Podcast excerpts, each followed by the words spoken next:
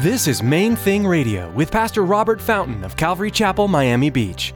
Join us as Pastor Robert teaches verse by verse through the book of Acts.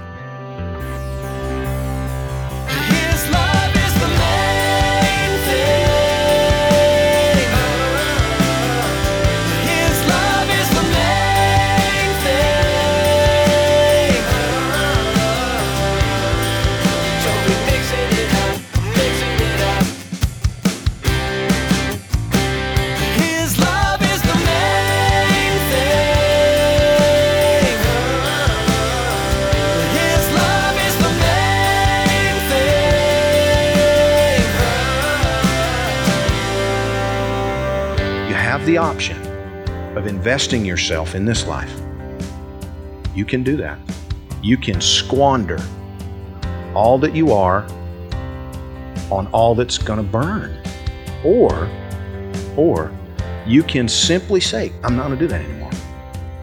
I'm going to get up and get going. I'm going to be about his business. I'm going to find out what he wants me doing and I'm going to go for it and I'm going to invest in the kingdom of God. The Bible states that spiritual riches are real. The work you do for God here on earth is adding up in heaven. Today, Pastor Robert warns us not to fall into the trap of only living to accumulate worldly wealth, but to instead go out into the world as a light. Let your life be an example to others of Christ's love. Stick around after today's message from Pastor Robert. I have quite a bit of information that I'd like to share with you our web address, podcast subscription information, and our contact information. Now, here's Pastor Robert with today's message.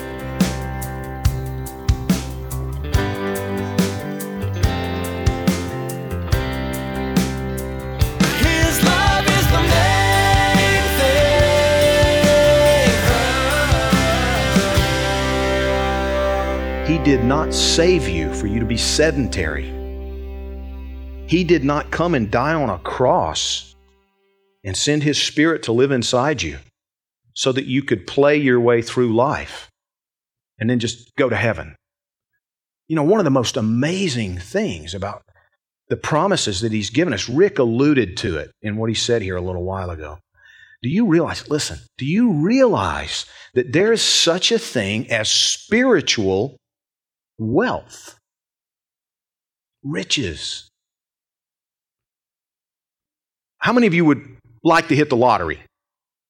Show of hands, right? I mean, hopefully you don't play it on, you know, it's like you're not really into the lottery or anything, but if somebody gave you a ticket and you won, you wouldn't give the money back, right?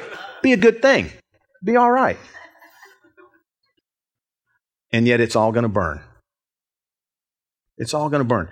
Listen, you, you could hit the lottery today and get hit by a bus tomorrow, right? And chances are, if you have kids, they would not have the good sense to use it wisely. And so they'd squander it almost as quickly as they came into the possession of it. How many times have we seen that? Wealth often ruins people, doesn't it? Not spiritual wealth. Another little footnote the passage that the Lord Jesus used to get me up out of my seat and move me to Miami, never forget it. I was sitting in the back of a big Baptist church, a relatively small military town in Georgia that most of you have never heard of, Warner Robins. And I'm sitting there, and the pastor read Luke 12 32. And the Lord just drilled it into my being. I didn't hear anything else the pastor said. I was just sitting there sobbing uncontrollably, could not get a grip. And I'm like, why am I crying? This is crazy. I have lost it. And I was just sure that all the people around me were moving away, you know, because this guy's nuts. Because the preacher hadn't said anything. All he did was read a paragraph. But the Holy Spirit just grabbed me and I knew he was talking to me. You know what Luke 12 32 says? It says, Don't fear, little flock. Your Father has chosen gladly to give you the kingdom. Therefore, go and sell your possessions, give alms to the poor, store up for, your tre- for yourselves treasures in heaven, where no thief can come in and steal it, no moth can destroy it. It lasts forever. There's such a thing, guys, as spiritual riches. Nobody can take away from you or touch it. It'll be there forever. It's yours for all eternity. Now, you have the option of investing yourself in this life. You can do that.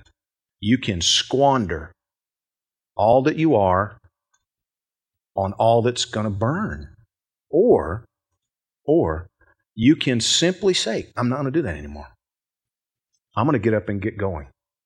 I'm going to be about his business. I'm going to find out what he wants me doing, and I'm going to go for it, and I'm going to invest in the kingdom of God where I will have whatever wealth is stored up to my account for all eternity. I don't have to worry about losing it in a down market. I don't have to worry about the real estate bust. Somebody talking to me after the last service in a, in a virtual panic, and I know that some of you are really, you know, in a, in a bad fix. I can relate. You know, it's all, it's all going to burn anyway. It's all temporal. Here today, gone tomorrow. Not true of the heavenly wealth, the spiritual riches. These guys knew that. They set aside everything. Paul just got up. He said, Okay, we're out of here. God hadn't told them where to go. There's no indication that they had any word from the Lord about where to go. Why Cyprus? Well, listen, this was the first journey, the first missions endeavor to take the gospel into the Gentile world. And Cyprus was home for Barnabas. I think it was as simple as that. Cyprus was a dark place, a wicked place. It's where the worship of Venus centered, where it originated. Every, listen, every single female on the island of Cyprus had to serve as a prostitute in the temple once in her lifetime. No exceptions. Disease was rampant. All of the, you know, the port cities around Cyprus, like Paphos, where they where they went here, you know, was was basically on the coast, and the sailors going through the area looking for a good time. All they had to say was, "Hey, I'm here to worship Venus," and the prostitutes were at their disposal. Crazy place. We see some principles here that I'm not going to spend a lot of time on. One is they got up and went. Some of you need to get up and get going. I'm not talking about moving away. I'm talking about, you know, just making the decision. I'm not going to just focus on my desires anymore, but I'm going to go. Jesus said that we need to be going and making disciples throughout the world. He promised us the power with which to do that. In, in Acts chapter 1, the Holy Spirit's going to come upon you, and you're going to be my witnesses in Jerusalem and Judea and Samaria and to the uttermost parts of the earth. Well, if Miami ain't the uttermost parts of the earth, it's close. We're neighbors to the uttermost parts.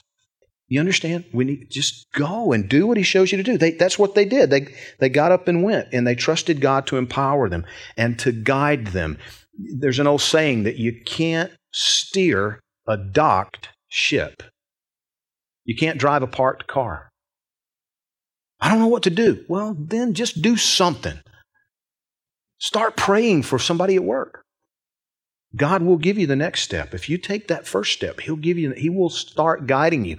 He'll start steering you. I don't think they had a whole lot of direction other than just go. Where should we go? I don't know. Let's, I know some people in Cyprus. Let's just go back there and we'll, you know, we can, they need to hear the gospel. Let's go share there. And so they went back and they started preaching in the synagogues. Why?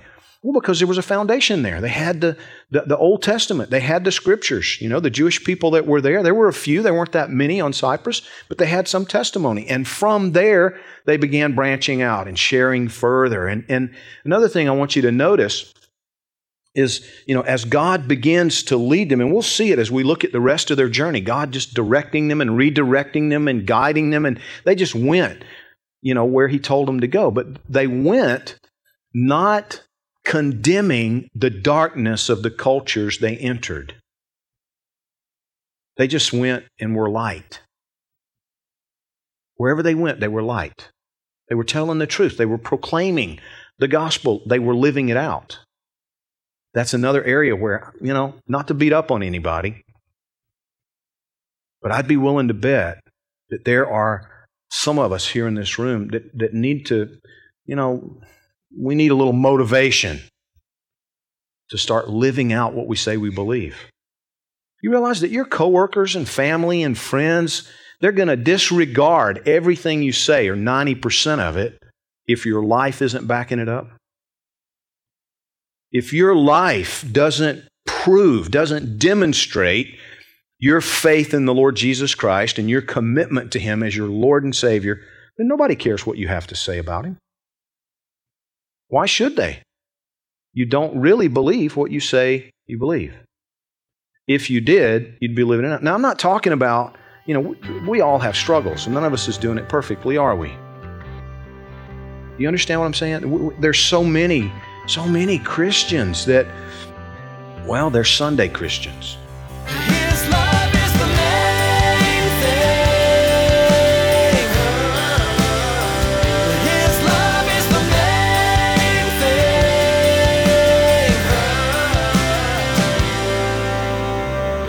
As our time with you today comes to a close, we'd like to thank you for listening to today's message on Main Thing Radio. We hope Pastor Robert's teaching has encouraged you personally and brought you a deeper understanding of your Savior. If you'd like to hear more messages from Pastor Robert, visit our website, mainthingradio.com. You'll also be able to learn more about Pastor Robert Fountain, the ministry of Main Thing Radio, and Calvary Chapel, Miami Beach. Right now, we'd like to take a moment and share how you can be involved in the future of Main Thing Radio. God is using ministries like this one to reach multitudes of people across the nation and the world. We feel so blessed to be a part of this virtual mission field, and we're excited to see where God will take us in the future. We'd like to ask you to join us in seeking God's will for our ministry and for the people who will be touched by Main Thing Radio. We'd also like to ask that you prayerfully consider supporting Main Thing Radio financially. For donations of $20 or more, we have a special thank you gift to send you. This month, we're featuring Pastor Chuck Smith's autobiography, A Memoir of Grace. Pastor Chuck shares his journey, the highs and lows, and how looking back offered a great perspective on how God had had a hand in his life. For more information or to contribute, please visit mainthingradio.com and click Donate at the top of the page. Thanks again for listening today. Be sure to tune in again for more from God's Word right here on Main Thing Radio.